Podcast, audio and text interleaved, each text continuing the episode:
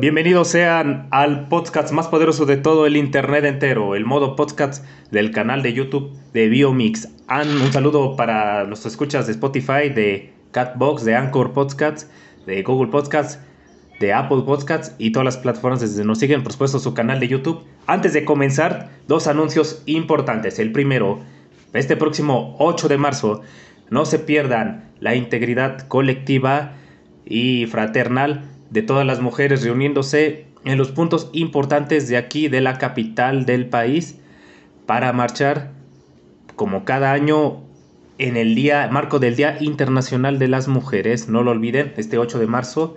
No se pierdan los puntos de influencia y de inicio para marchar con las mujeres en este 8 de marzo. Y el segundo, este mensaje va directo para Sundar Pichai, CEO de Google, licenciado Pichai si usted creyó que iba a eliminar mi canal con todo mi contenido en su plataforma de video y, archivos multimedia, déjeme decirle que se la terminó, me la terminó pellizcando.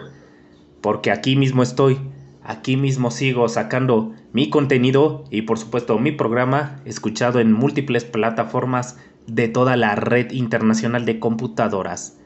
Así que Directamente se los digo aquí a, todo el equipo de YouTube y sobre todo a Sundar Pinchai. Váyanse al carajo. Lo repito, váyanse al carajo. Yo soy Charlie Kuhn, aliado feminista, y saludo a los invitados de la emisión de hoy. El colectivo liberal universitario Taito Echi Games, historiador más grande de Twitch, con café y galletitas incluido, y licenciado Miguel Ángel. ¿Cómo están chicos? ¿Cómo se encuentran el día de hoy?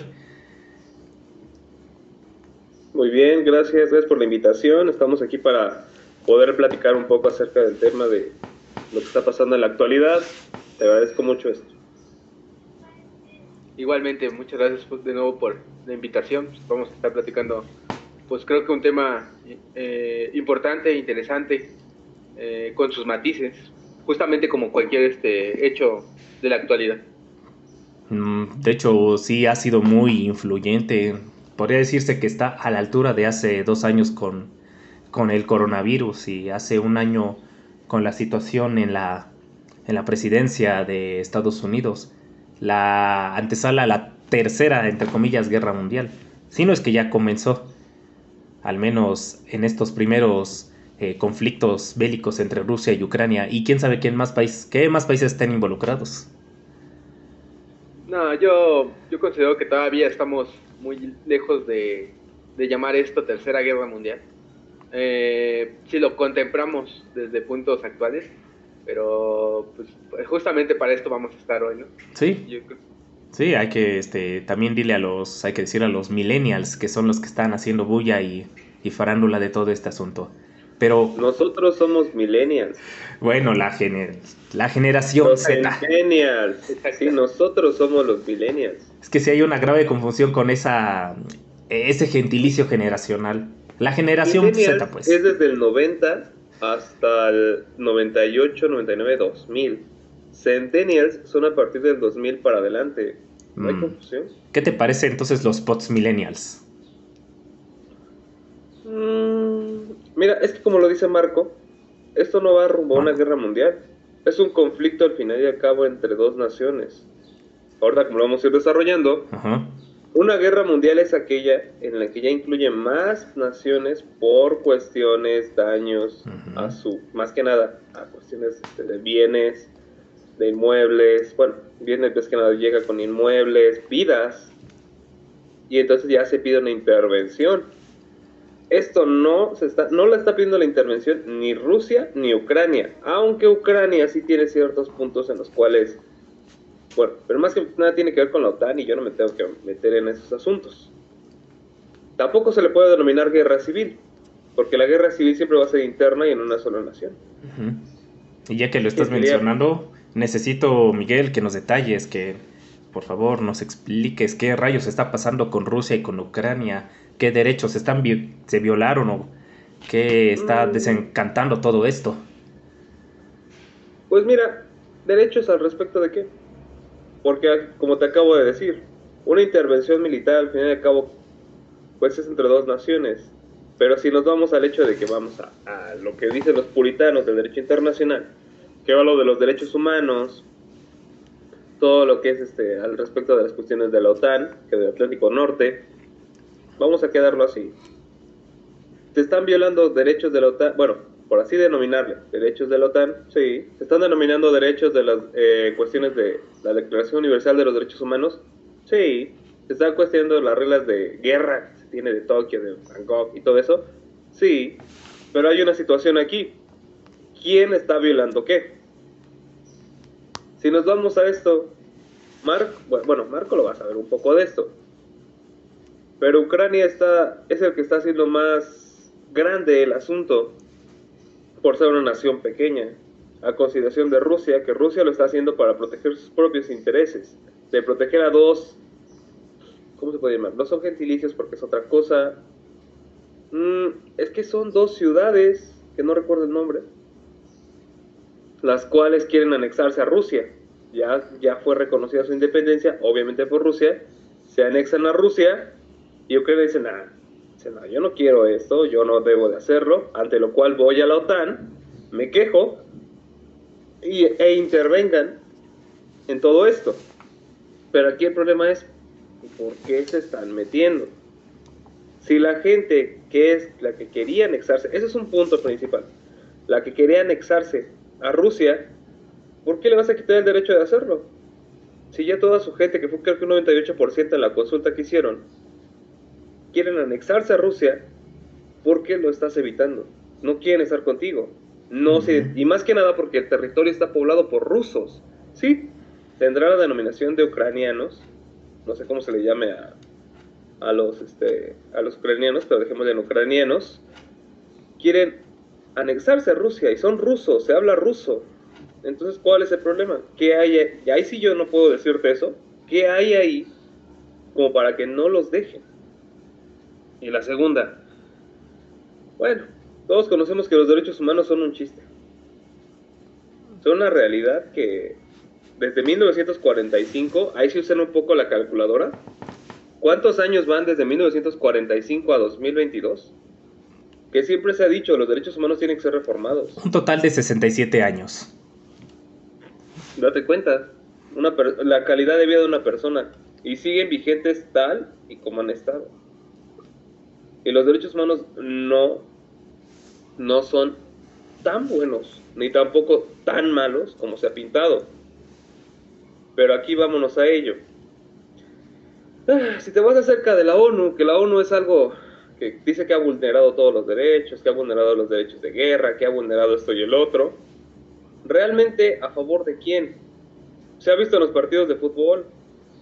Eh, tal vez sea fake news, pero que hay un, un jugador de nacionalidad, digo, nacionalidad no, bueno, que está en la región asiática, que no se puso la, la playera que dice No War a favor de lo que pasó de, bueno, de Ucrania para que cese la guerra con Rusia. Guerra, según. Pero él más que nada dice, ¿y por qué solamente cuando son estos países en Europa, ahí es guerra, ahí sí puedes denominar las cuestiones este, de fútbol, de fair play? ¿Y por qué cuando una persona lo hace de otra, de otro gentilicio, de otra nacionalidad, porque ahí es de inmediato tarjeta amarilla o roja? Y ponte eso y te tu respectiva sanción yo creo que es un juego bastante amplio el hecho de que digan qué derechos se han vulnerado, mejor dicho, qué derechos para qué y para quién. Ahora bien, vámonos con Taito Echi o como, o como lo llama Miguel, tu seudónimo de Marco. Taito, este, hablando desde la perspectiva histórica, ¿crees que la sociedad eh, moderna sea tan, ¿cómo decirlo? Ya sabes, sea no tan lista, dejémoslo así, no sea tan inteligente para volver a repetir los mismos errores del siglo pasado con el marco de la Primera y la Segunda Guerra Mundial. Muchos están empezando a comparar al zar Vladimir con el Führer de Alemania, el canciller de este país en el 36.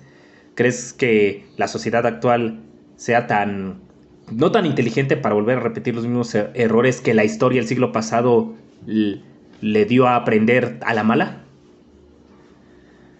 Mira, para empezar, pues yo considero que esta parte de repetir los errores del pasado, eh, no me cuadra. Es muy determinista.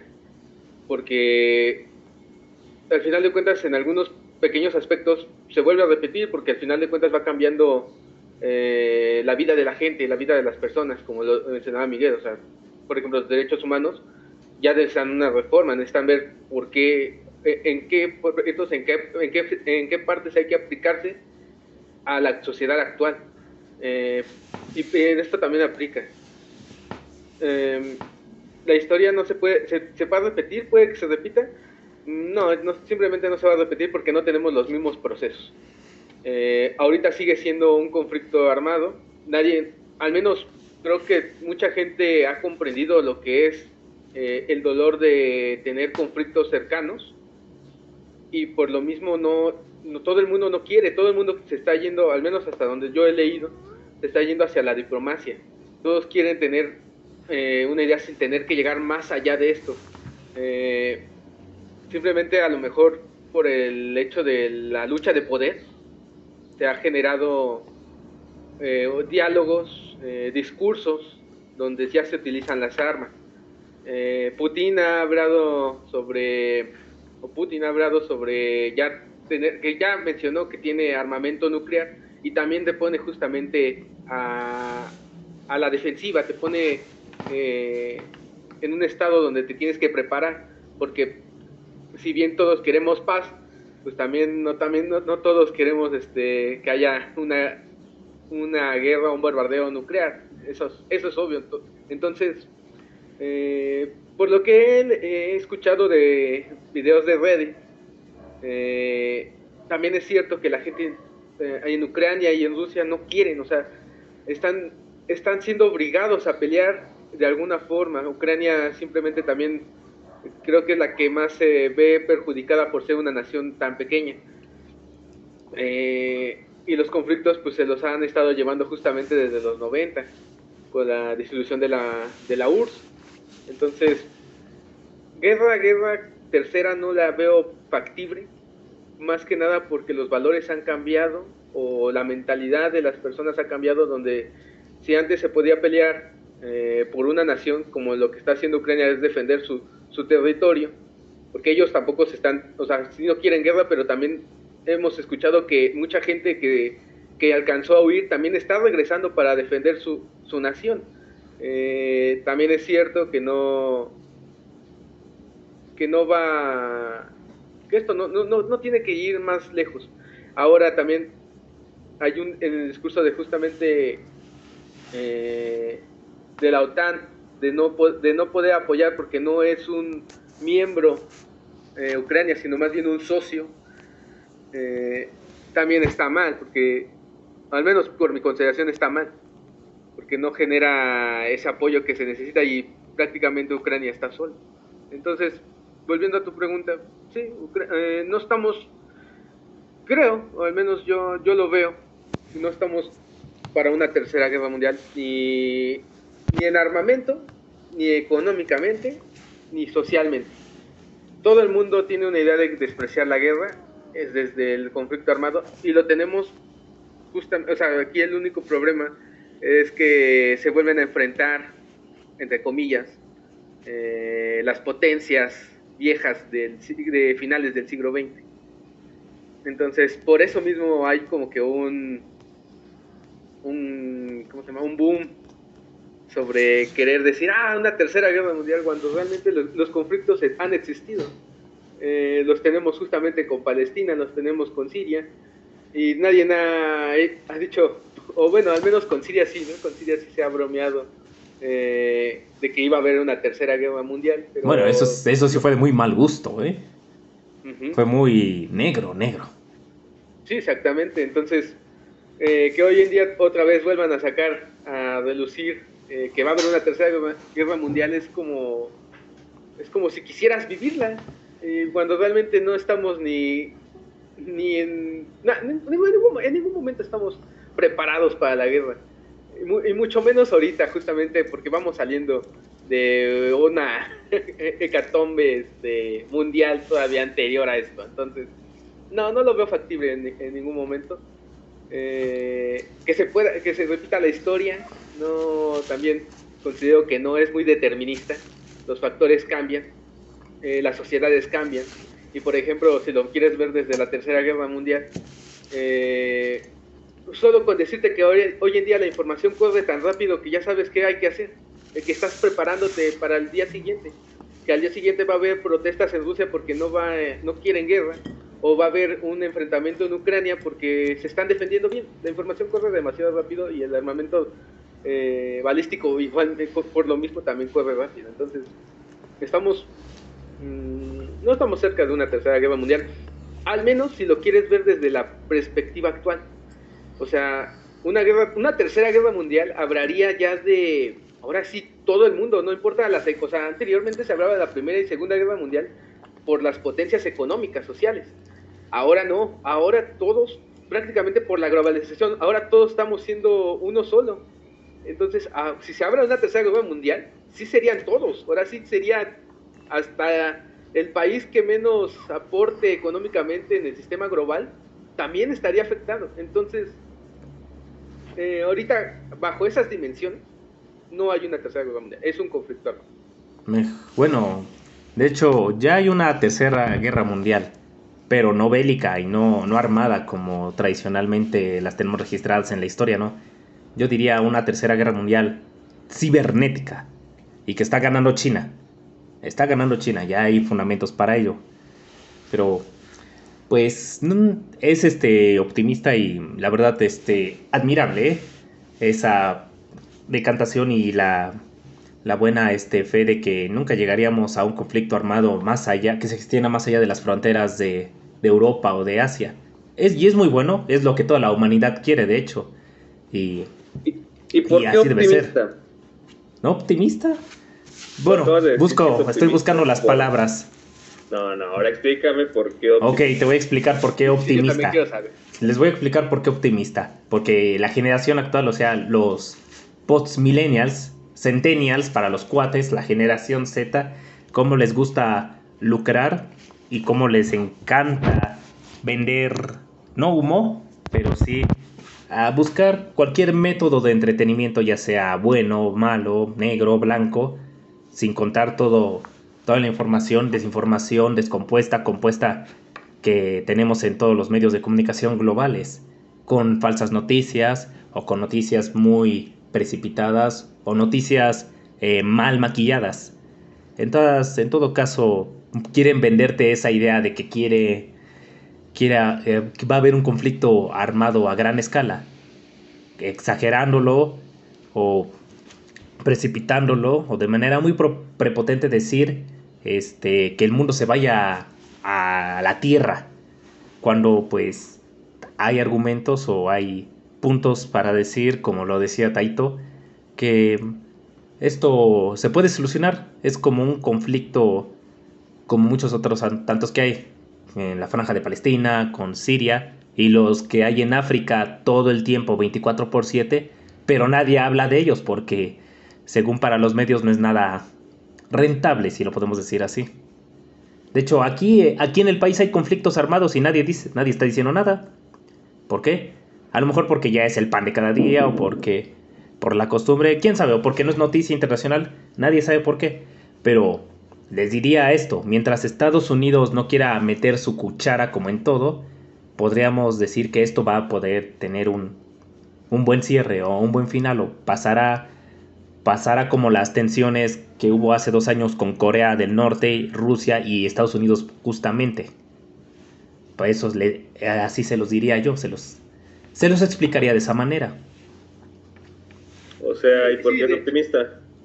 Acabo de decir por qué optimista. No, es que me acabas de decir todos los buenos deseos. Me acabas de decir todo un contexto, ese es cierto. Exacto, ajá. Contexto. Ayer pasé el contexto, de hecho. Es que, un ejemplo. es decir, es optimista ¿por qué? Por los buenos deseos, por lo que se está poniendo sí, por los buenos deseos. por todo lo que se está organizando a nivel mundial, de plegarias, de acciones. No diga, eso no, no se dice aquí, eso.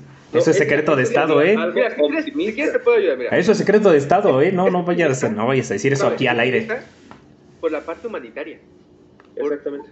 Porque justamente la gente no quiere, o sea, vuelve a lo mismo, la gente no quiere guerra, la gente ya... Ya no quiere más muertes, lo sabemos, ¿verdad? Exactamente. Eh, tal vez en, en varias partes del mundo esta violencia se ha normalizado como lo que pasa aquí en México. Y por eso hacemos pues, pues humor negro, ¿no? Para sobre, sobrellevar a lo mejor estas eh, cuestiones o estas circunstancias. ¿A ti te gusta esa forma de querer evadir la realidad? A mí me gusta, tal vez. Bueno, sí, sí te gusta o estás como que te entretiene esa forma de evadir la realidad.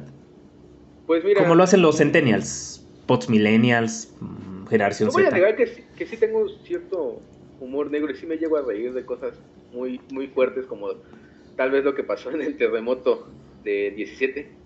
Este... Hoy es... No te, no te pasa eso, sí te pasaste de lanza.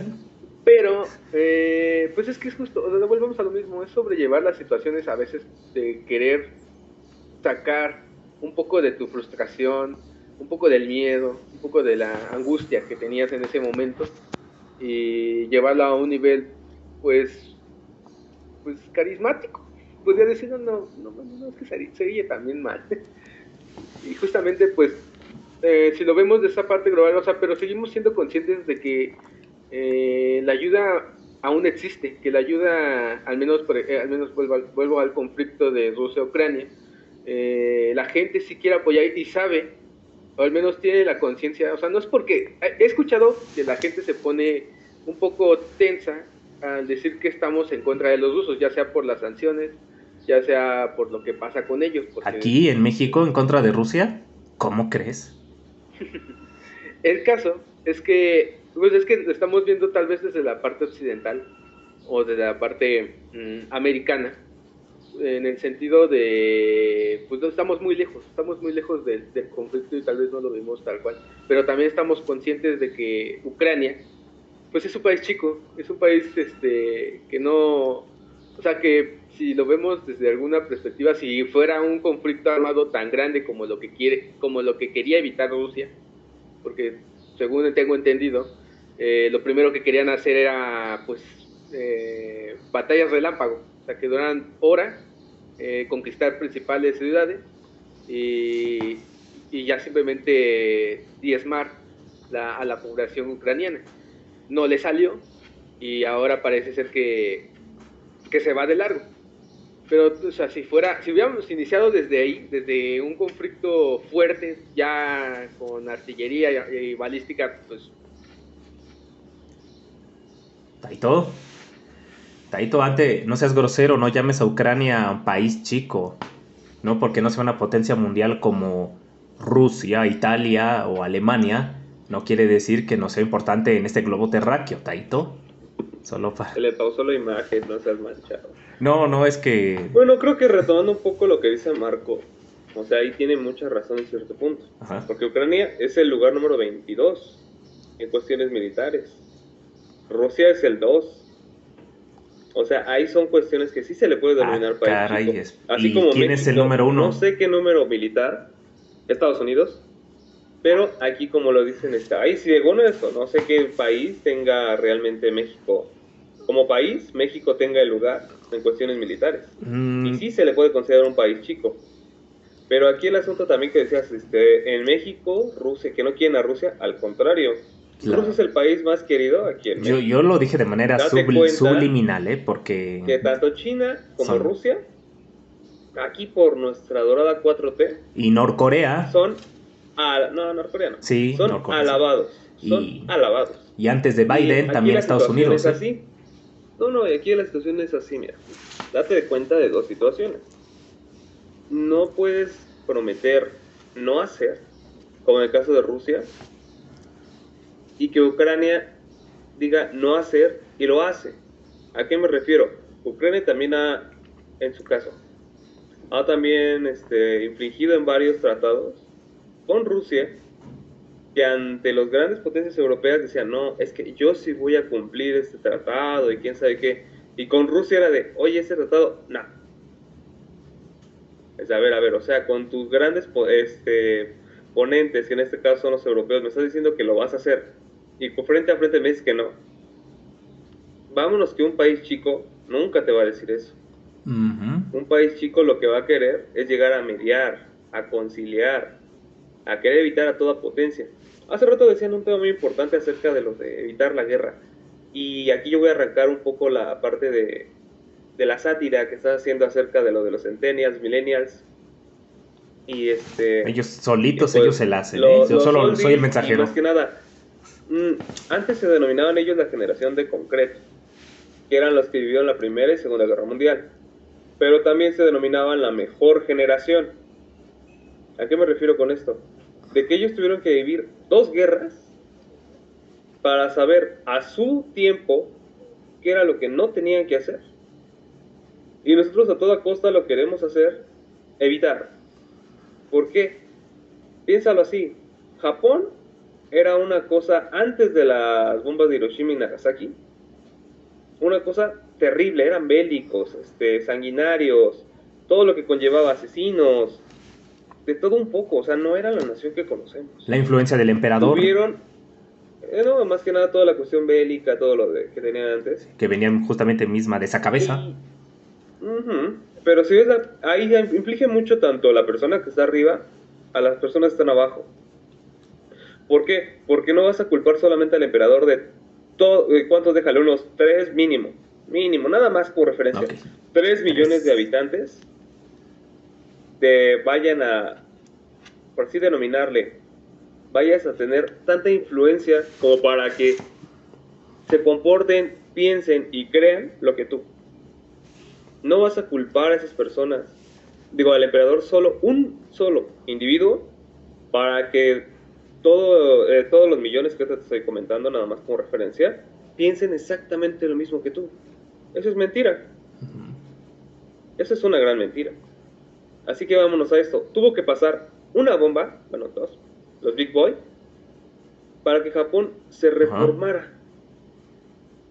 Se reformara y ahora sí ya son que kawaii, que mira la moral, que mira mi grupo la moral, que no, no, Latinoamérica das asco, ¿por qué no haces esto? Sí, tal vez como se dijo, históricamente Marco no lo va a negar, que era necesaria la guerra, este, las bombas este, de Nagashima, de, bueno, de Hiroshima y Nagasaki, eran necesarias, porque si no, si no hubiera pasado esto, era el mínimo cinco años más de guerra, más vidas, más conflicto, más sangre, aunque una vertedera de sangre increíble. Pero gracias a eso, Japón se reformó. Tantito se reformó y pasó. Hay una historia, hay una historia muy subliminal respecto a ese fin del conflicto armado en relación a lo de Pearl Harbor, que es un es muy muy secreto, pero no lo voy a decir al aire, solo para tenerlo en cuenta nada más. Pero sí, continúa. Pearl Harbor fue la fue la clave. Lo que sabemos superficialmente de Pearl Harbor. Estados ¿eh? Unidos dijera basta. Dijera basta y se terminara ya la guerra. Como siempre, ¿verdad? De hecho, México fue un gran beneficiado de esta guerra. Porque al no crear materias primas a otros países, pues fue que dijo, perfecto, pues yo no desaprovecho y se dio un gran boom económico. En realidad, sin llegar a cosas o documentos de ocultos, por así denominarle, a México le benefició mucho. Mucho, mucho, mucho todo esto. Pero volviendo a la cuestión de la vida y la guerra, pues siempre va a ser así. Va a haber un superior que va a ganar medallas y van a haber inferiores muertos. Obviamente este, van a estar también pues dañados psicológica, físicamente por todo lo que pasó. Y ahora regresando a lo de Rusia y Ucrania, se quiere evitar todo esto. La generación de centennials, ni nosotros como millennials, queremos esto. ¿Y los baby boomers que quieren? Eh, los baby boomers son la generación de concreto. Justamente. Todavía los ellos, boomers que quedan, que sí vivieron los estragos de la segunda. Sí, es lo que te acabo de decir. Es como se dice, nadie quiere ir a la guerra, nadie está preparado físicamente, nadie está preparado psicológicamente para lo que se viene. Si estamos dañados solamente por el hecho de ver un animal morir o que lo golpeen, ahora imagínate tener a una persona, así de un simple ejercicio, imagínate tener a una persona que obviamente es tu enemigo denominado por otro estado o otro estado, que tengas una pistola tengas que privarlo de la vida, y hay de dos. Si tú no lo privas de la vida, él te la va a privar a ti.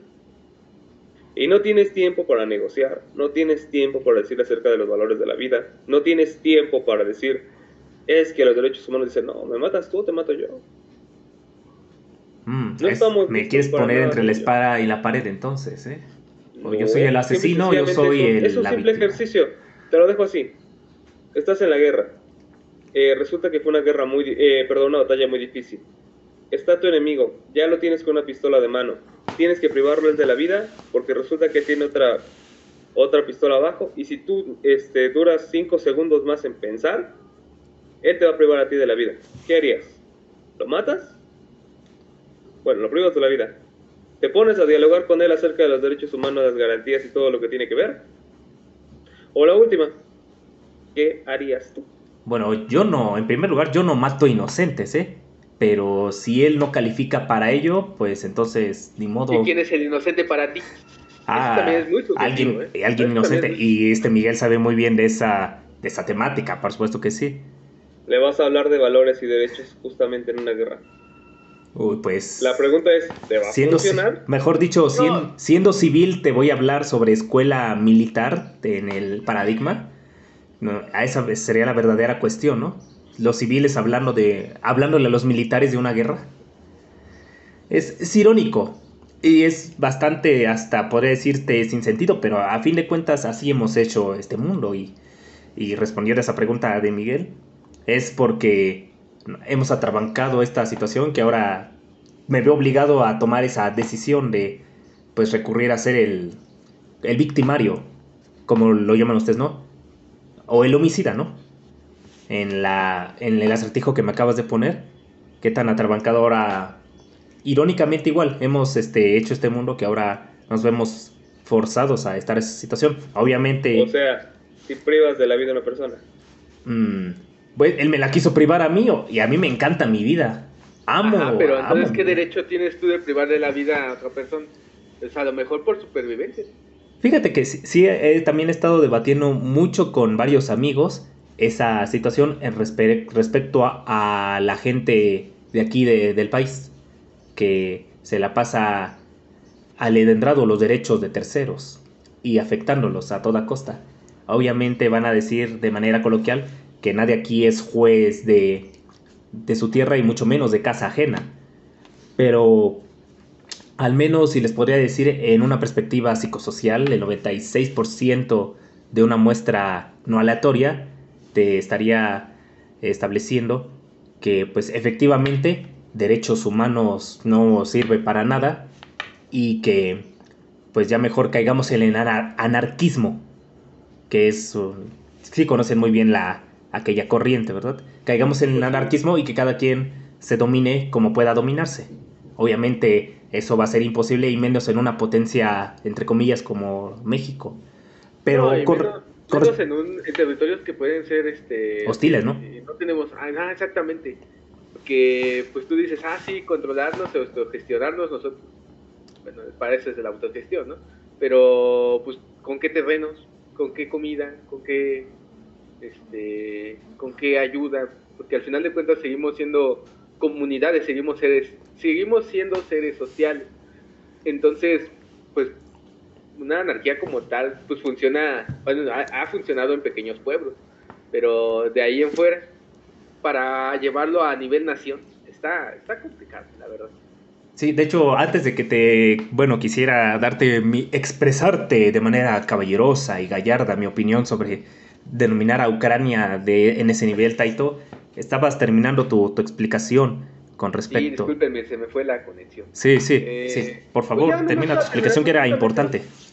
No, pues nada más para terminar la idea. Eh, pues es que nos hay, o sea, creo que el beneficio, o, al menos desde la parte positiva de todo, de este conflicto, pues uno, uno de esos puntos es la, la humanidad, o sea, la ayuda humanitaria y el rechazo total a un conflicto armado, ya no solo a la guerra, a, un conflicto armado en, cualquiera de sus ámbitos.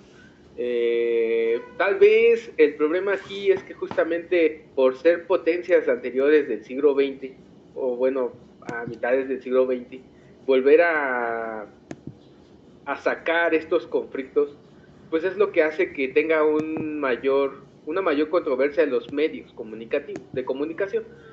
Pero, eh, o sea, pues creo, creo yo, al menos por todo lo que he leído y por todo lo que he visto, eh, me gusta Reddit, me gusta Reddit porque justamente genera que la gente nos, se pueda comunicar y que pueda justamente expresar como, no, no como antes que teníamos que esperar la información al anecdotario, a, a, preguntarle a la persona en cuestión. a que saliera el periódico de cada mañana, ¿no? Exactamente, preguntarle, a, no, deja eso, eh, que pasen cinco años y tengas que preguntarle a esa persona y decirle, oye, ¿sabes qué? Eh, necesito que vuelvas a revivirlo tu experiencia, porque pues yo, yo como historiador, pues quiero, quiero conocerla, ¿no? Eh, entonces... Uh, no, son recuerdos de Vietnam, ¿eh? No, no ni, te, ni te atrevas, ¿eh? Porque los vas a perturbar. Entonces, lo que me agrada de justamente de toda esta conexión, de esta parte de la globalización del Internet, es que tenemos los hechos al momento, o si quieres no al momento, pero sí no pasa de, días, o sea, no, unos cinco días máximo ya tienes eh, un poco de la información para poder iniciar una investigación. Entonces, creo que es un buen momento, o sea, me voy, me voy a jactar de mí mismo, discúlpenme, discúlpenme audiencia. Eh, ¿Por qué? ¿Por qué te vas a disculpar? Es que es un Estás en todo tu derecho. Es un, es un excelente momento para ser historiador porque Taito siempre es el mejor momento para ser historiador porque es lo bonito de la historia, porque así como mi, mi área y tal vez el área de Miguel, tienes subliminalmente el control de la sociedad en tu mano porque conoces el cómo, cuándo, por qué y sobre todo el para qué pasó eso. Siempre es buen momento para ser historiador. También para un sociólogo. Sí, tú, tú jáctate, jáctate, no pasa nada, haz, adelante, hazlo. Perdón, es que estoy no, no, también sociólogo. O sea, un sociólogo también es el que denomina todo esto. Pero, eh, no sé, yo creo que para la psicología no entra mucho. Oh, no, este, no trates de, este, Y te voy a decir por qué. cuidado con el búfalo, eh, por, cuidado con el búfalo, porque te metes con los cuernos. todos estos este, comportamientos humanos ya estaban delimitados. Porque... Ah. Unos está, es como en el derecho había una una escuela clásica que se le llamó la tercera escuela, que denominaba al delincuente por sus facciones físicas y anatómicas, en las cuales decía, un ejemplo, es que, como dijéramos ahorita, es que te ves bien chaca, eh, te ves alto, delgado, este, como plaquillo, o sea, como quieras. Decías, por ende, ya eres delincuente. Obviamente sabemos que eso no es cierto. Por favor, dime que no está basada en la tesa tercera, no está basada en los pensamientos filosóficos de Michael Foucault, por, favor, por favor, por favor. Foucault, y no, no es este, ah, no, de hecho es este, más que nada aquí del señor Carrara, pero eso ya tiene muchísimos años y fue en Italia, cuando apenas empezaba a deslumbrar todo lo que era el delincuente, o el leomo delincuente, que era este, que era para saber explicar lo que era un delincuente y por qué delinquía y lo que pensaba. Y todos decimos eso no es cierto, es mentira. El delincuente no va a ser así.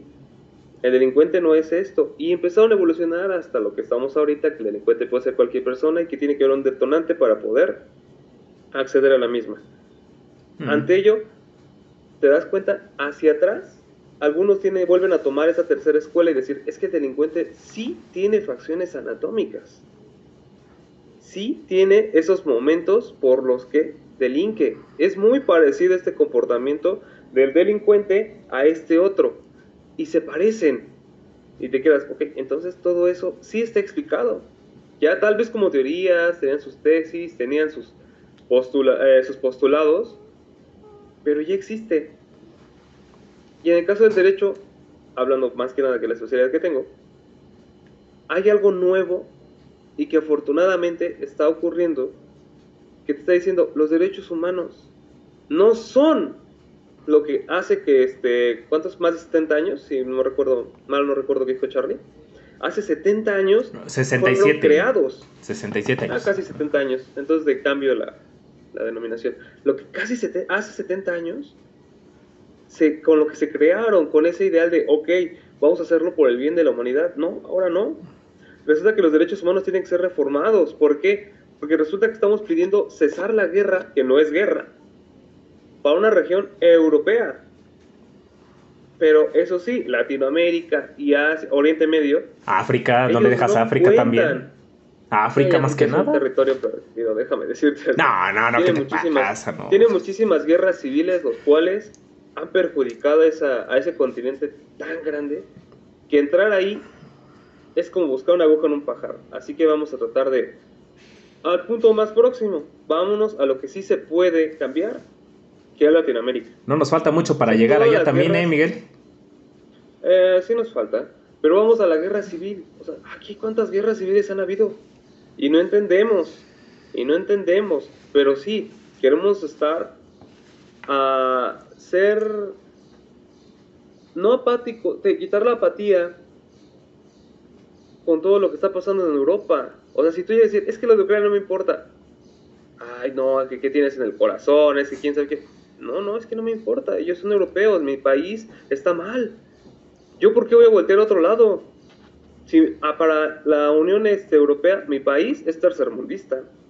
Si para la ONU con su derecho de veto dicen, nah, Francia, tanto Francia, Rusia o Estados Unidos, hablando de esos tres, te dicen, ¿sabes qué? No me importa, no, no intervenimos, no. Fin. Ahora vamos a esto, en el derecho es increíble porque ahora está diciendo que los derechos humanos, es como se dice acerca de los delincuentes, los derechos humanos son para humanos derechos. ¿Que los delincuentes merecen nuestro respeto por ser humanos? No, no, es que es lo que se da a entender. Hay una frase que dice que los derechos humanos deben de ser para los humanos derechos. ¿Estás de acuerdo con Yo diría los humanos inocentes. ¿Estás de acuerdo con lo que te acabo de decir? Sí, estoy de acuerdo. Si hablamos en el mismo idioma, sí, y Taito también estará de acuerdo. Yo no. No, por, qué no?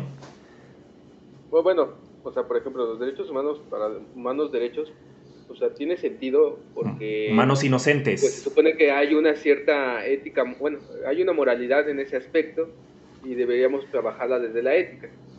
Pero pues tú vas a parar, o sea, por ejemplo, entonces tú eres de esas personas que se quejó de que se vacunara a, a, los, a los reclusos, porque ellos no tenían derecho a la salud porque justamente son reclusos. Fíjate que de eso no me, nunca me había enterado hasta ahora que tú me lo dices, que tengo, habría que ver si sea verdad. Nunca me había enterado si se vacunaron a los reclusos. Pues no fue, mira, no fue, no fue el gobierno, fue la sociedad quien pidió justamente eh, que no se vacunara a esta población. Que se les negara ese derecho. Que se les negara ese derecho, exactamente. ¿Por qué? Porque necesitábamos, en primera porque a lo mejor pues, somos un tanto egoístas y, o queremos más bien nuestra propia supervivencia y, decimos, ah, pues primero a la gente civil, a la gente que todavía conserva eh, la oportunidad de seguir vivo y trabajando y ser un productivo para la sociedad. Está bien, desde ahí yo, yo creo que no hay problema. Sí, aunque sonaste un poco capitalista con eso. Pero ya a punto de decir, oye, entonces este, a ellos no les vas a dar porque simplemente no, ya tuvieron alguna parte de la delincuencia, eh, oye, cumplen con su castigo, con su sanción, y, todavía más les vas a dar sanción porque les, estás negando su salud, su derecho a la salud. Eh, a mí no me parece justo y por eso eh, concuerdo todavía con lo de Miguel, de reformar los derechos humanos Ah, pero también sabiendo que hay poblaciones que, se, que justamente se segmentan y que se alejan justamente de esta, de esta parte de los derechos humanos. Ahora, si lo queremos llevar a la práctica, o menos a, la, a lo que estamos viviendo en este conflicto, mm, pues es que seguimos siendo personas. Este, esto ya entra en conflicto y no, no sabemos en dónde. Todavía seguimos debatiendo en dónde eh, empiezan y terminan nuestros derechos. Eso también es un, es un problema. Eso es un, más sencillo de lo que parece porque mis derechos se terminan en donde empiezan los del otro. Seguro. A ver, déjame, vuelvo a analizar la frase. Mis derechos empiezan mis derechos conmigo mismo y terminan en donde empiezan los del otro. Es como lo que solía decir Emanuel Kant y no el chaparro ese desgraciado de Juárez el derecho al respeto ajeno, el respeto al derecho ajeno es la paz. Lo decía Immanuel Cané, ¿eh? no vayan a... ¿Y se cumple? ¿En la actualidad se cumplen? Mm, ¿tú, ¿tú, qué crees? ¿Que se cumple ese Yo te estoy preguntando a ti. Ah, pues creo que lo que se ve no se pregunta, ¿verdad? No sé, eso no es respuesta. Bueno, pero mira, seamos directos. Pero si lo queremos llevar otra vez al, conflicto armado, o sea, volvemos a lo mismo. Eh, tengo mi derecho yo de defenderme para, por, porque alguien justamente está rompiendo en mi nación. Em, sí. Ciertamente, o sea, nuestra lógica nos diría sí. ¿Por qué? Pues porque es mío, porque es mi nación, porque pues, yo... yo es, como, es como si tú me estuvieras golpeando a mí sin una razón aparente. Y aparte tenemos la empatía con nuestros, este, con nacionales. O sea, también, no, o sea, también nosotros vamos a estar eh, defendiendo a nuestro vecino, a nuestro amigo, a nuestro familiar, porque justamente está en ese, en ese aspecto. Pero, o sea, yo tengo derecho de matar a otra persona que también tiene lo mismo, tiene familia, tiene amigos, tiene eh, nacionalidad. Eso también, o sea, por eso mismo no, por eso el conflicto armado no, no soluciona nada y trae peores cosas. Trae acuerdos, sí, pero los acuerdos cuestan, al menos en este aspecto. Bueno, es correcto y bueno, en eso coincido con ustedes porque este conflicto no se va a desarrollar más allá de lo que puede, de lo que fue la Primera o la Segunda Guerra Mundial. Es más, hasta podría asegurarles que todavía falta mucho para llegar a ser como la guerra del Golfo o la guerra en Vietnam, incluso el conflicto armado en la franja, el conflicto armado en la, en la franja de Palestina. Falta todavía muchísimo para que llegue a ese nivel, pero a fin de cuentas, ¿por qué? Porque no estamos hablando de que vuelva a nacer otro Stalin, otro Mussolini, no.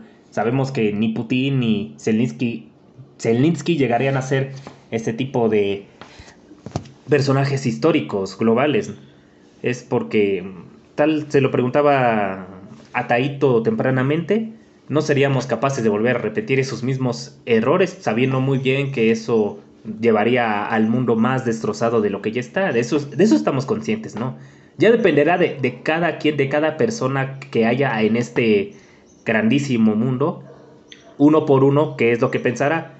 Pero así en. Ahí yo, yo creo que estoy un poco en contra. De que, de que no. Porque. ¿Esto no va a evolucionar más, más allá de la guerra de Golfo? Es que ahí es donde me dices. Realmente es que Estados Unidos es el responsable. ¿A qué horas dije eso, eh? Yo no dije. Estados Unidos es el responsable tanto fue de la guerra del Golfo. Espera, espera, espera. Ah, espera, espera. No, es que Estados Unidos es responsable, o no responsable, partícipe en lo que fue la guerra del Golfo. Palestina, eh, lo que fue, o sea, todo siempre ha estado, e inclusive lo que pasó en Afganistán, siempre tienes que escuchar que Estados Unidos está dentro. Ya lo sé, lo sé. Estados Unidos siempre se la pasa jugando a ser Dios. Partícipe, comentarista, análogo. Espera, a aquí la situación de que me dices que no necesitamos repetir la historia o que necesitamos este o bueno, ese, en eso con esa idea también la pones a un México que vivió la Segunda Guerra Mundial con el Escuadrón 201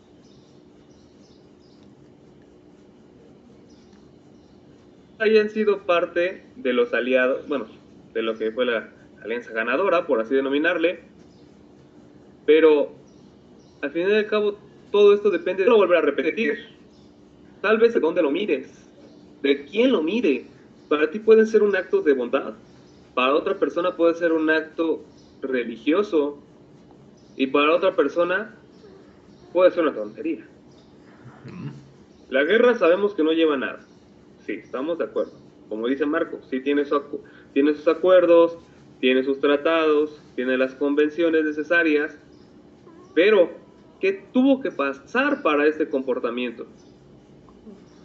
No puede llegar, decir por decir, es que no lleva a nada, o lleva nada más a esto, porque tenemos el instrumento más importante en la actualidad, tan, tan este, ¿cómo se le denomina? Bueno, tan elevado, algo divino, que son los derechos humanos, provinieron del término de la Segunda Guerra Mundial. tal como la ONU. Dices, es que no puede volver a pasar. Te vamos a llevar a los actos de, de segregación que hubieron en los 90 con Martin Luther King, que se supone que ese acto racial, obviamente de segregación racial, no tenían que ocurrir porque la venta de eh, la esclavitud en Roma fue hace fue muchos años atrás, muchísimos años atrás, y que pasó a este continente americano mediante la colonización. O sea, en realidad decir que no va a pasar o que debe de verse hacia atrás es mentirnos. Es mentirnos de una manera increíble. Esto tiene que pasar. ¿Por qué? Porque si no pasa, no, no, no estoy diciendo que tiene que pasar una, una, tercera guerra mundial, no. Tiene que pasar esto porque da a, a tela de juicio muchos, pero muchos instrumentos que en la actualidad estaban este, bastante endiosados. Como nunca me voy a cansar de decirlo, como el hecho de, la, de los derechos humanos, están endiosadísimos. Y al final de esto, vemos que no, no es así. Los derechos humanos solo están sirviendo para las personas que los crearon.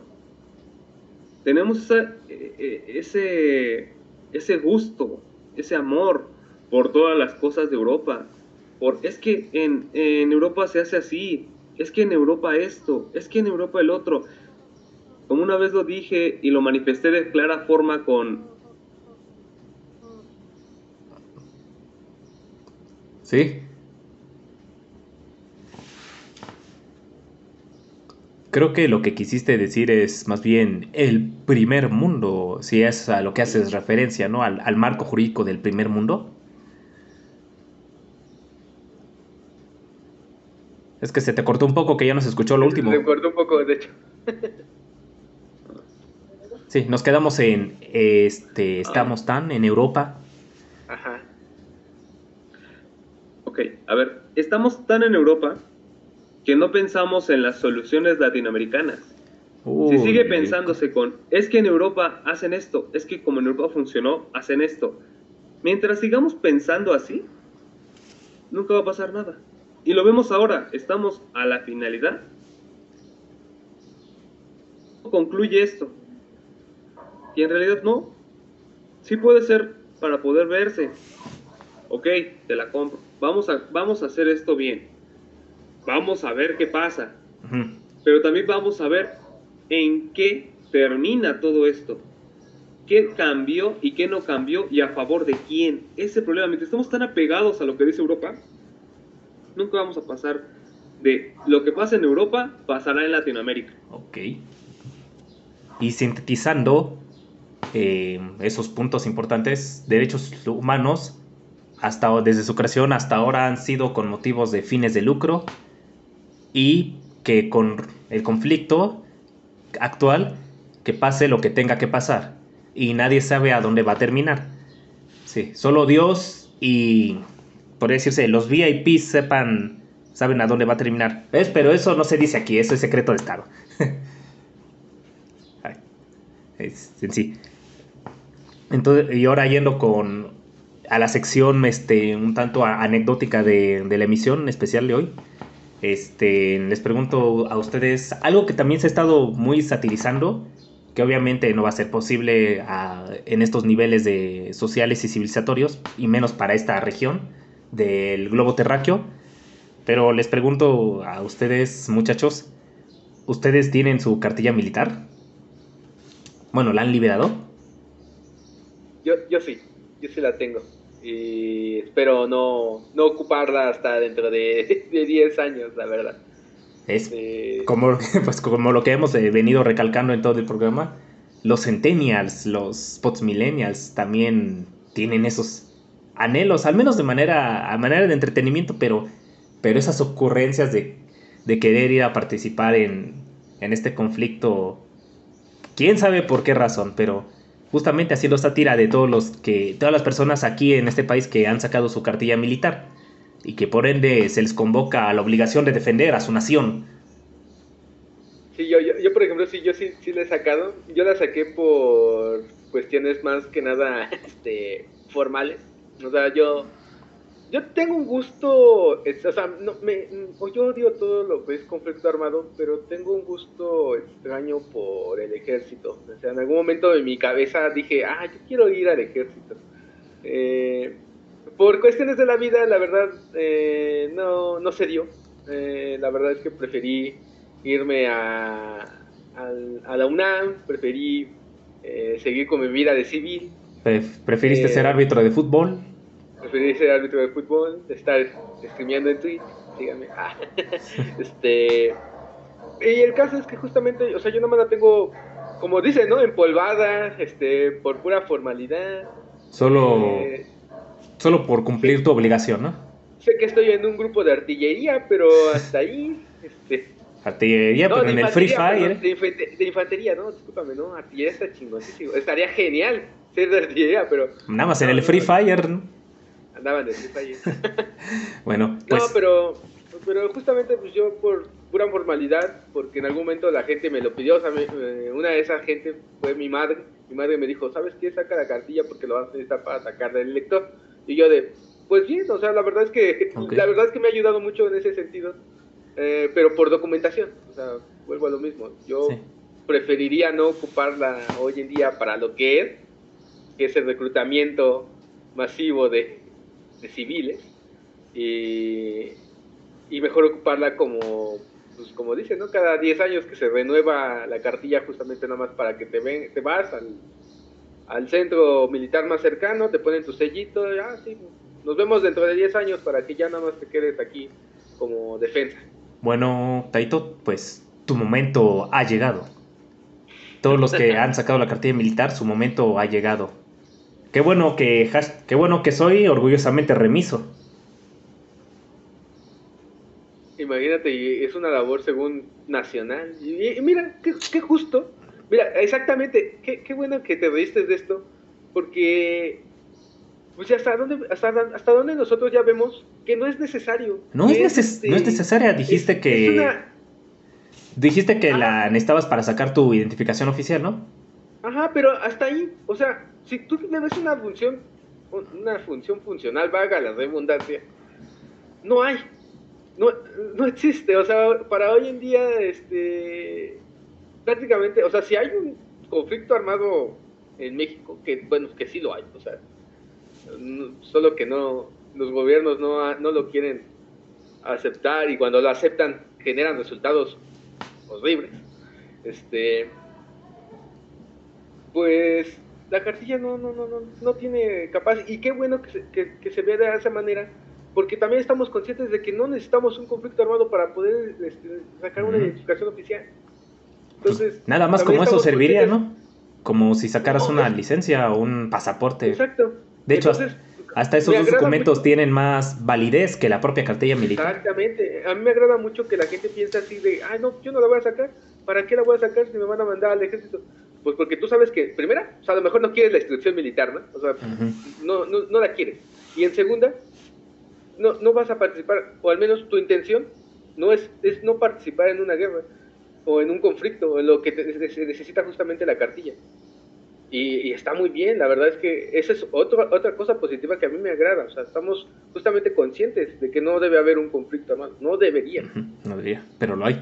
¿Y tú, qué hay de ti, Miguel? ¿Tú sí tienes tu cartilla militar? ¿O no es el caso?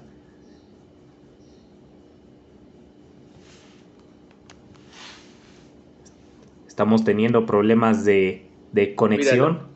ahí quietecito. Sí, está pensando. Pero bueno, en lo que... Tú eres remiso, ¿no? Sí, acabo de mencionar que hashtag soy orgullosamente remiso. Eh, de hecho, tengo... ¿Pero qué, pensaste? O sea, tú dijiste, nada, día este, yo nada más quiero... Les tengo, de hecho, una, anécdota. Justamente para eso este, hice este espacio en la emisión.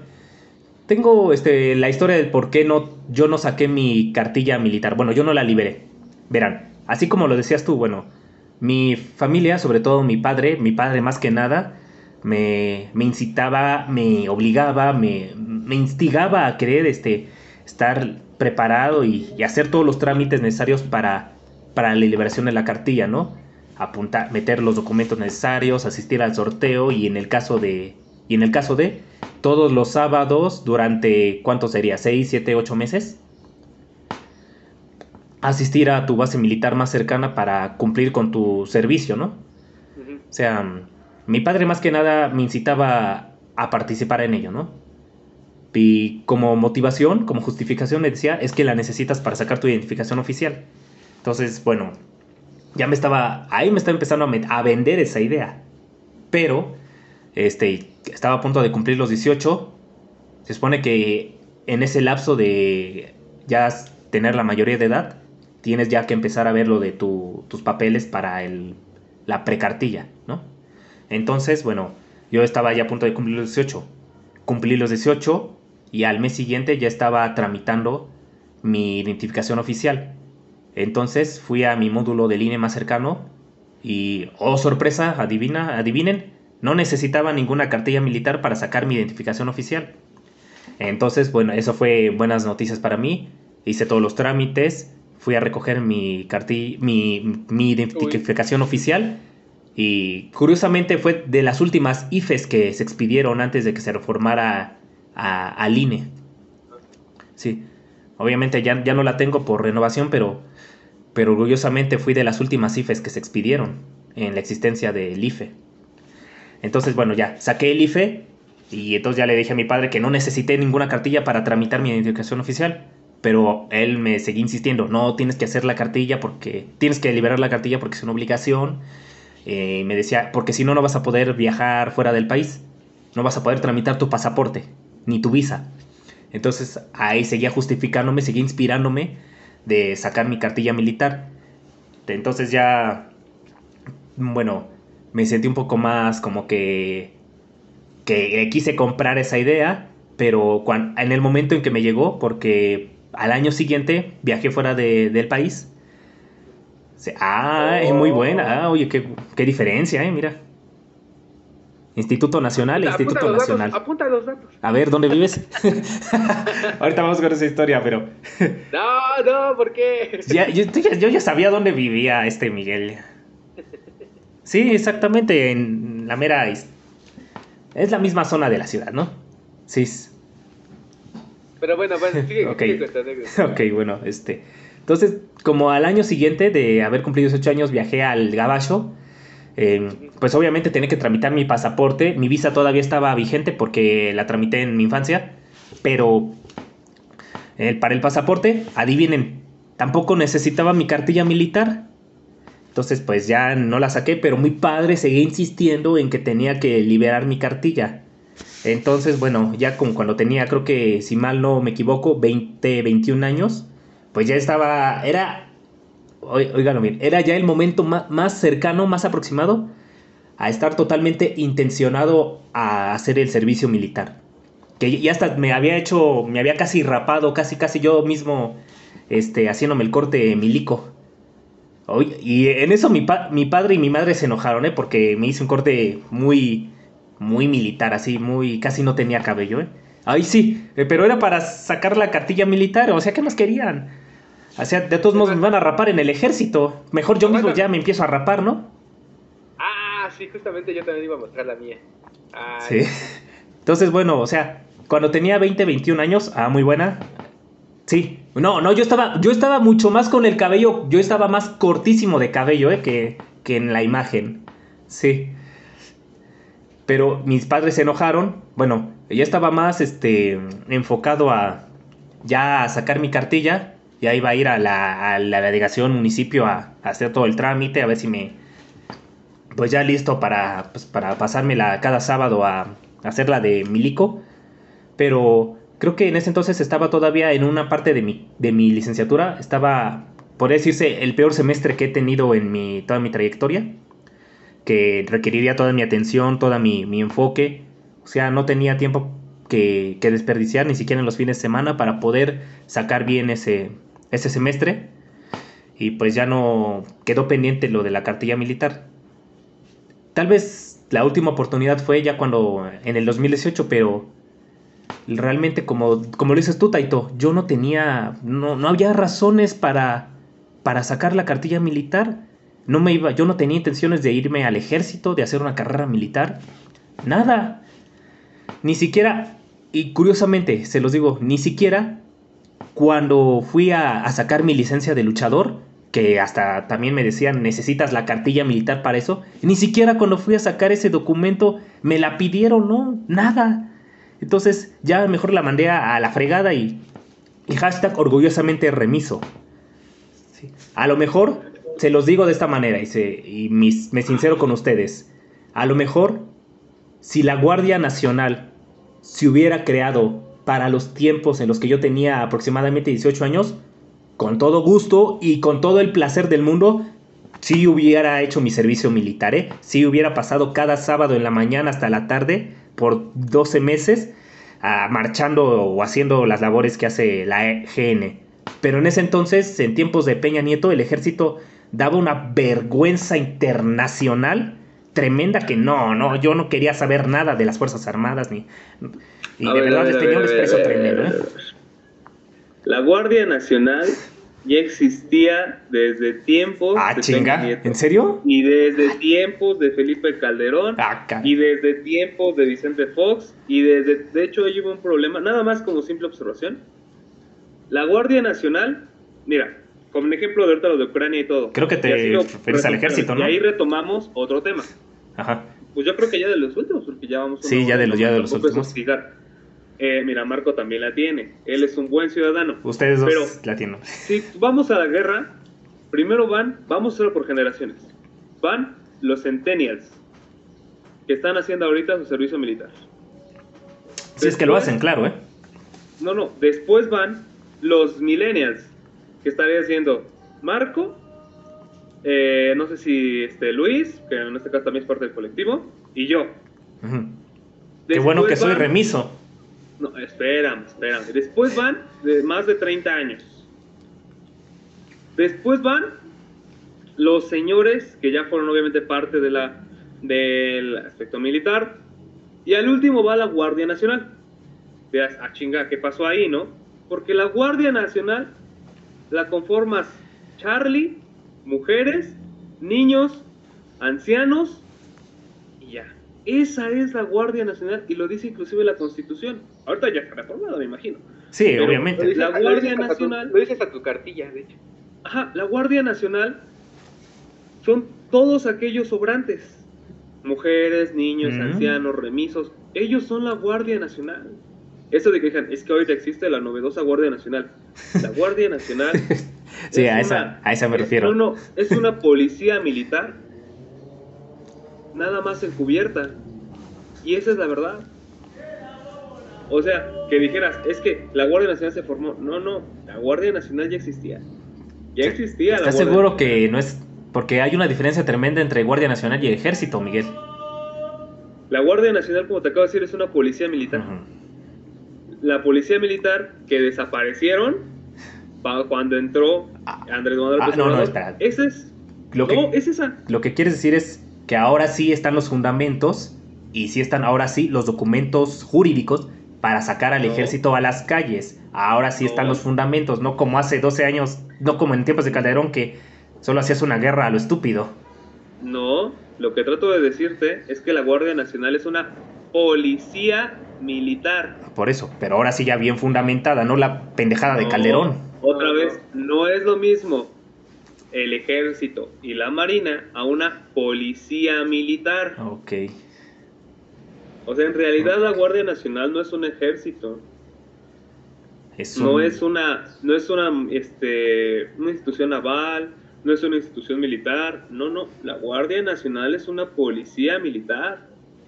Que de hecho lo han dicho varias veces, es que desapareciste la PFP para meter a tu guardia, que es la PFP, que es la Policía Preventiva, solo con diferente nombre. Y me estoy sincerando con, me sincero con ustedes. Sí, con ustedes me sincero, si eso hubiera sido en el 2012, 13, o ya, ya yéndonos más directos, si el socialismo se hubiera implementado en los tiempos de Peña Nieto, yo sí, con todo gusto, sí me hubiera metido hasta hacer una carrera militar, pero les digo... El socialismo no existe, ¿eh? Ah, más respeto, óigame, no voy a permitirle que hable así de, del socialismo. No, no, no.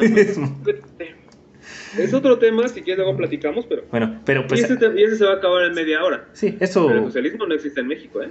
Así es como... Regresando al punto de Ucrania y Rusia. Sí. Ustedes dos sí eh, tienen su cartilla y, yo soy remiso, orgullosamente. y te irías con la Guardia Nacional, la bien denominada Guardia Nacional. Ahora vámonos a esto. Okay. ¿Por qué no hay ese amor por este por la Guardia, por las instituciones navales y militares? Por las Fuerzas Armadas, pues. Sencillamente por todos los atropellos que han pasado. Y ahora, si vamos nosotros a la guerra, no seríamos como aquel legendario Escuadrón 201, aunque eran aviadores, pero no eran eh, como aquel legendario Escuadrón 201, porque en realidad no tenemos conocimiento de cómo hacerlo. Es como ese meme que dice, este, es curioso, pero de modo lo tendré que poner así, que si nosotros no robamos el Spotify, lo pagamos como cualquier persona normal, Y dice, aunque en realidad no sabemos cómo, cómo hacerlo. Y es la realidad. Nadie sabe cómo, cómo sería... La cómo pagar Spotify, ¿no? Como tú lo dijiste hace rato, no es lo mismo que Fortnite ni Free Fire. ¿Cierto? no es lo mismo. Llegar, tomar un arma y privar de la vida no es lo mismo. Ahora vámonos a esto. Realmente, tú irías por tu nación, quitando nombres, quitando nombres de presidenciales, quitando nombres. Tú irías por tu nación a apoyar, que obviamente seríamos para apoyar a Ucrania, así como Ah, chinga, como que a Ucrania. Pues lamentablemente se han volteado las cosas. Yo, yo tenía entendido que esta 4T era amiguísima. que yo sepa, este. No, es que según. Tanto Putin como. De Rusia, de China. Y al final, tanto fue así que en el gobierno de la Ciudad de México, cuando pusieron colores adyacentes a la República Dominicana para celebrar una festividad de ellos, dijeron, ¿desde cuándo México apoya a Rusia? Mm. Este, bueno, esto es secreto de Estado, no vayan a decirlo a nadie, y espero que nadie lo esté escuchando, pero se supone que tanto Kim Il-jong como Vladimir Putin el mandatario actual, y Donald Trump, oh, espero que gane las elecciones del 24, son del mismo club. Se supone que entonces ir a apoyar a Ucrania. ¿Tú estás seguro de eso, Taito? Mm, fíjate que bueno, creo que primero no, no hay un apoyo, al menos por lo que yo he leído de las embajadas tanto de Ucrania como de Rusia. Ucrania le pide eh, para tener un gran avance en la diplomacia con nuestro país es que quite justamente su relación diplomática con Rusia. Y Rusia, por su parte, anda defendiendo al Estado mexicano eh, de pues propaganda según este fraudulenta por parte de ucranianos. Entonces, yo estoy más de acuerdo con lo que dijo en el momento el presidente, ¿no? O sea, creo que no, o sea, no estamos en una posición como para decir a quién apoyar y a quién no. Sí, ¿verdad? Eh, Ucrania ha puesto a disposición este, pues, la ayuda humanitaria que se pueda, eh, con dinero, con apoyo. Eh, ¿A Ucrania o a los mexicanos que residen en Ucrania? A ambos, de hecho a ambos este, se les apoya de alguna forma. tanto a los ucranianos que viven en México bueno, que están residiendo en México, como si tú quieres, o sea, si tú sientes que es una injusticia lo que está pasando con Ucrania y quieres apoyar directamente al, Estado ucraniano, puedes ir a la embajada o donar dinero por medio de una de sus cuentas principales que ya están en las redes sociales. E, eso es lo que te digo, o sea, ahora permíteme este, responderle la pregunta a Miguel, a que me hizo que yo sería capaz de ir a defender a mi nación para apoyar a Ucrania en este conflicto actual, yo respondería que no, no Miguel, porque ya es muy tarde para que haga una carrera militar ya a, mi edad. Iría a la milicia, nada más iría a entrenar porque, porque sus entrenamientos rígidos son, son chingones. ¿eh? ¿Qué pasó? No tienes que hacer una carrera militar, ¿eh? Bueno, entonces pero no, ahorita ya no estaría, ya a estas alturas del partido, ya no estaría interesado en algo eh, militar. Claro, tienen todo mi apoyo y todo mi, respeto, pero... la pregunta de Miguel va más dirigida a si tú defenderías tu país, ¿no? Sí, si yo defenderé mi país, este... Pero defenderé mi país fomentando la fraternidad y la paz mundial. No yéndome a andar este, tirando y quitando vidas con un fusil. Esa sería mi respuesta. Qué ridículo son eso. ¿Qué? ¿Tú, ¿Tú eres partidario de los abrazos, no balazos? Pues es que se oye muy utópico, ese es el problema. ¿La paz mundial? Creo, eh, sí, porque, pues, aún no tenemos ni los recursos necesarios para cumplir las necesidades de toda la humanidad. Y ese es un mm. problema. Sí, no es lo que la agenda la agenda 2022 de ya sabes quién es, es lo que quiere. Guiño, guiño. Ahora, eh, pues, venimos con la, con la problemática de las Naciones Unidas, ¿no? Este, eran, son una institución que, que busca eh, entablar justamente diplomacia, apoyo humanitario y, y a veces intervenciones este, que no deberían. Se supone que para eso se creó, ¿no? Pero, ¿sabes qué, ¿saben qué es lo irónico? Que la FIFA reúne más países que la propia ONU. Justamente por las condiciones que la ONU te pide para poder ingresar a la ONU. Cuando no debería ser así. O sea, también el Comité Olímpico Internacional también tiene más países. O sea, ¿Ni siquiera considera a Yemel entre ellos? Eh, ¿Quién? ¿Las naciones o los olímpicos? Eh, todos, todas las organizaciones no consideran a Yemel entre ellos. No, yo desconozco, ¿tú sabes? Ah, bueno, es que ah, no olviden que hay países cuyo nombre tal vez no, con, no conocen o conocemos. Pero no está Yemel entre ellos. Etiopía, tal vez. Sí, está. Ah, ya me estaba está asustando. Sri, este. Y los Emiratos, ah, los Emiratos obviamente tiene que estar, ¿no? Los Emiratos Árabes. Pero pues imagínate, que, o sea, lo que quiero llegar es justamente que aún falta demasiado para, para hablar sobre una paz mundial total. Digo, las intenciones son buenas, pero las acciones son las que debemos eh, tomar y recapacitar para poder... Paz no hay. Es que paz, no hay.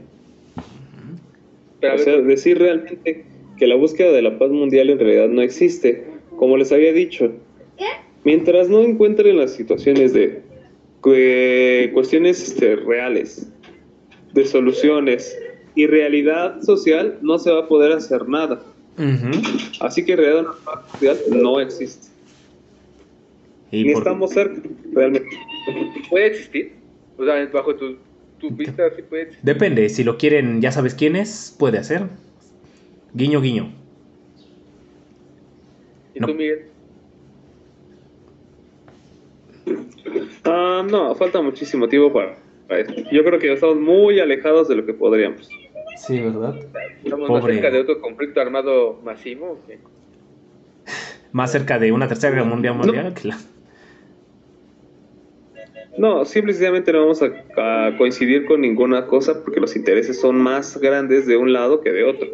En realidad la Tercera Guerra Mundial está muy lejano porque tampoco había la fraternidad necesaria a menos que hubieran intereses. Es donde radica ello. Ah, cierto. Otro factor, otro factor por el que no habría una Tercera Guerra Mundial. Sí, ¿verdad? Pobre planeta Tierra, ¿eh? Tan lejos de la visión del nirvana. Digo, eh, pobre planeta Tierra tan lejos de la verdadera cosmovisión y tan cerca de los seres humanos.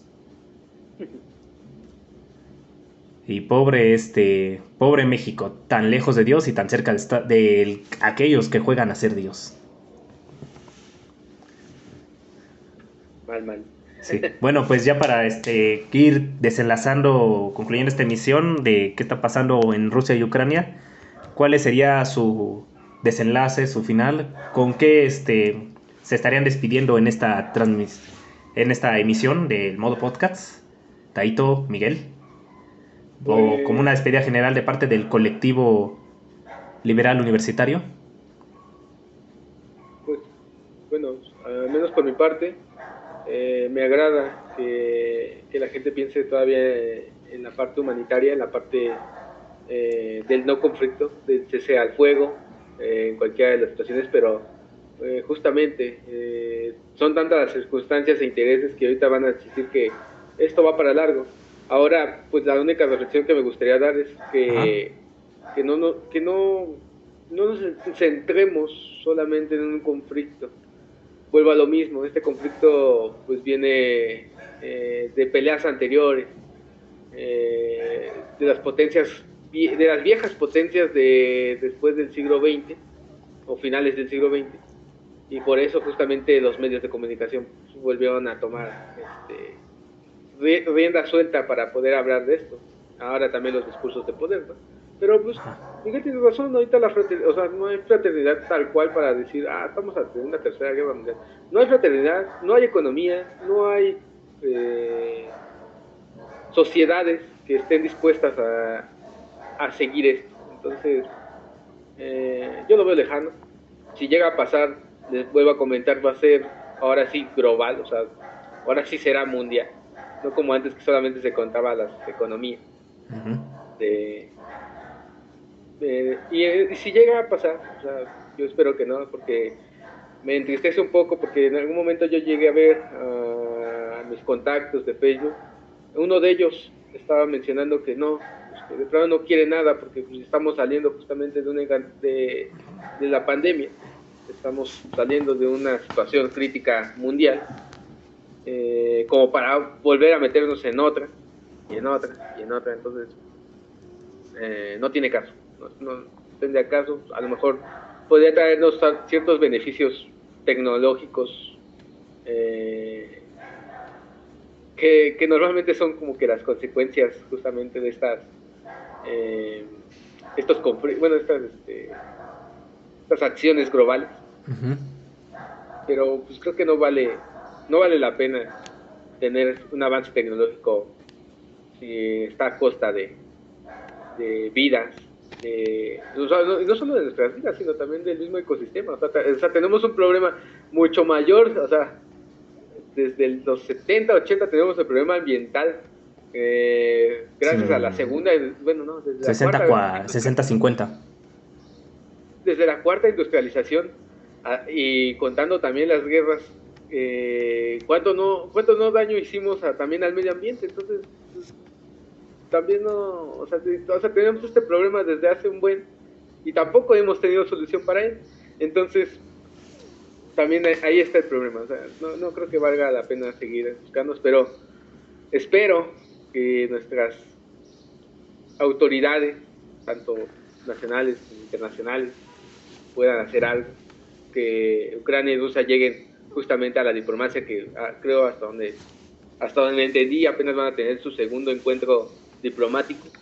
Si no es que ya para el momento en que estén escuchando esto ya se hizo y posiblemente no se llegó a, a mucho pero pues yo espero justamente que, que aún se siga eh, en la idea de la paz y que no, no se venda justamente a los intereses de, de los países. Muy buena reflexión. bueno, un acercamiento a la paz. Sí. Tienes razón, Miguel. O sea, no, no, no tenemos una paz total. Pero ojalá que ahí se pueda comenzar a acercar a la paz, ¿no? Muy buena conclusión. De tu parte, Miguel, ¿alguna conclusión final, desenlace de, personal? O ya sin... Pues yo creo que Marco en realidad ya marcó todo ello. Lo único que yo quisiera agregar es al respecto que para que esto pueda solucionarse, se necesita ser realistas. Se necesita ser realistas con lo que es el ser humano, realistas con lo que es la sociedad y realistas con lo que realmente se tiene y se debe de tener. Porque si nos vamos, como les dije, a un instrumento que ya tiene casi 60 años, si nos vamos a la, la curiosidad de que el humano es bueno por naturaleza y la sociedad lo corrompe, mientras eso pase realmente no vamos a pasar, no vamos a pasar a nada, no va a parar nada y realmente ver la situación en la que estamos, en la que ahorita tanto todos los medios sociales, toda la sociedad y todo lo que es los medios este, de difusión masiva, llamemos de televisión, radio, internet y todos sus allegados, están viendo a Rusia como el malo. Cuando en realidad obviamente tienen que respetar diversas cosas, entender diversos tratados, entre los cuales uno de ellos, el principio primordial, es el de no intervención. A pesar de que esto estén en los bloques como es la OTAN, a pesar de que Rusia tenga sus bloques, se tiene que ver y ser realista en cuestiones. Y ya yo creo que con eso terminaría para poder terminar todo esto, de una forma realista y no de una compra de esperanza. gracias, muchas gracias Miguel por tu conclusión. Aunque yo estaba más enfocado en la visión nichecista del ser humano. Pero bueno, eh, y pues ya para concluir, pues yo podría decir que Obviamente con el ser humano va a pasar lo que tenga que pasar, pero a mucha honra tengo fe de que las cosas siempre encontrarán un nuevo mañana y mejor cada día. Velemos por el... Simplemente te lo diré así, se los diré así. Sigamos velando por el respeto social. Mientras yo me quiera a mí mismo, quiero a los demás, yo respeto, me respeto a mí mismo y respeto a los demás, créanme que este mundo va a mejorar. Enfocando la palabra respeto con letras mayúsculas. Sí, yo soy Charlie Kuhn y esto va para, para los, las personas, el equipo de trabajo de los lineamientos, reglas y normas de comunidad de YouTube. ¡Chinguen a su madre! Aquí terminamos el modo. una curiosidad? ¿Qué pasó? ¿Qué pasó? ya, vamos a cumplir. ¿Qué pasó? ¿Qué tan, qué tan este, ineficaz es el sistema ahorita de la cartilla nacional? ¿Qué tan eficaz es? cuéntalo rápido, cuéntalo rápido que ya se va a acabar. Discúlpame. Eh, la cartilla, o sea, he visto apenas una foto que dice eh, de que, sacaron una cartilla de 1960. Ajá. Ajá. El formato, el formato que te mostramos ahorita de nuestras cartillas no ha cambiado. Es el mismo formato que se ha venido, se ha venido manejando desde hace 55 años. No, no, no sea este mismo formato, este mismo formato que te, que te mostré, este. Ajá. No ha cambiado. ¿En serio? Es el mismo formato de hace 50 años. Ya ves que todo lo cambian y les ponen escuditos, este, dando este, muestra de que somos justamente pues partícipes para poder ir a la, a, la instrucción militar. Esto, esto no ha cambiado en, 50 años. Ya ves que les ponen la figura para las utilidades, para los discursos de poder, obviamente. Ajá. Pues no, o sea, o sea hoy en día podrías ver, eh, pues lo vemos, ¿no? Con la tarjeta bienestar de Andrés Manuel López Obrador, en el anterior, pues también el de Bienestar Bien, el de, el de Calderón, no me acuerdo cómo se llama el programa. Para que vivamos mejor. Ándale. Ajá, exactamente. Entonces, ya ves que tienen sus propios logotipos. Pues esta cartilla, ¿no? Esta cartilla se ha conservado tal cual eh, como lo sacaron en los años 60. Ese es bueno, pero eso está bien, porque piénsalo así, o sea, como un ejemplo el acta de nacimiento, que la tienes que sacar cada seis meses porque ya no es válida. O sea, yo lo veo algo realmente inútil y la cartilla militar tú lo acabas de decir, o sea, es algo que no lo vas a usar, si acaso para ser servidor público. O sea, está bien. No, ni, no, yo, yo hasta dudo que ni para ser servidor público, porque el Mijis, el Mijis, quién sabe ahorita en dónde esté, dudo que haya hecho su, su servicio militar. Creo que hasta él lo ha declarado en entrevistas. público como tal, un ente gubernamental. Él es un fue un diputado porque ya está muerto. ya, ya se murió. Ah, qué trágico. Pero bueno, yo, yo, les comparto esta curiosidad que encontré. Es que, dos puntos, Margo. Es que acuérdate que el ejército es una institución autónoma del gobierno y para ahorrarse costos de, de producción y todo eso. Supongo que sí. sí. Pero bueno, bueno, esto fue el modo podcast de su canal de YouTube BioMix. Yo soy Charlie Kuhn. No lo olvide, me despido de, del colectivo liberal universitario, licenciado Miguel Ángel. Taito Games. Aquí una situación yo los invito a ver en el acervo de la UNAM. Si quieren saber un poco más de las consecuencias y cómo se fue tomado en cuestiones de lineamientos de, de derecho mexicano y más que nada un aspecto de, de dejar de poner tan religioso el hecho de los derechos humanos, lean mi tesis, la cual está ahí como... Oh caso de la política criminal y lineamientos necesarios, la cual habla de toda esta situación, ya fue validada, fue revisada y ese fue el que me dio el, título de grado más que nada, pero ahí toca un poco acerca de cómo, mientras sigamos viendo a Europa como el principal este punto fuerte para llevar nuestra legislación, para llevar nuestra normatividad social, esto va a seguir como estamos. Mm. Ya, ves por comercial. entonces me despido de Miguel, licenciado Miguel Ángel, Taito Eche, historiador de Twitch. Muchas gracias por aceptar la invitación, haber participado. Esto fue el modo podcast de su canal de YouTube Biomix. Y no lo olviden, ante cualquier situación, paradigma o contexto social y civilizatorio, la palabra respeto. Respétense a ustedes mismos y a los demás. Equipo de YouTube, de los lineamientos, de las normas de la comunidad, quien está a cargo de de regular los canales, chinguen a su puta madre. Nos vemos, hasta luego. Bye. Gracias, hasta luego, cuídense.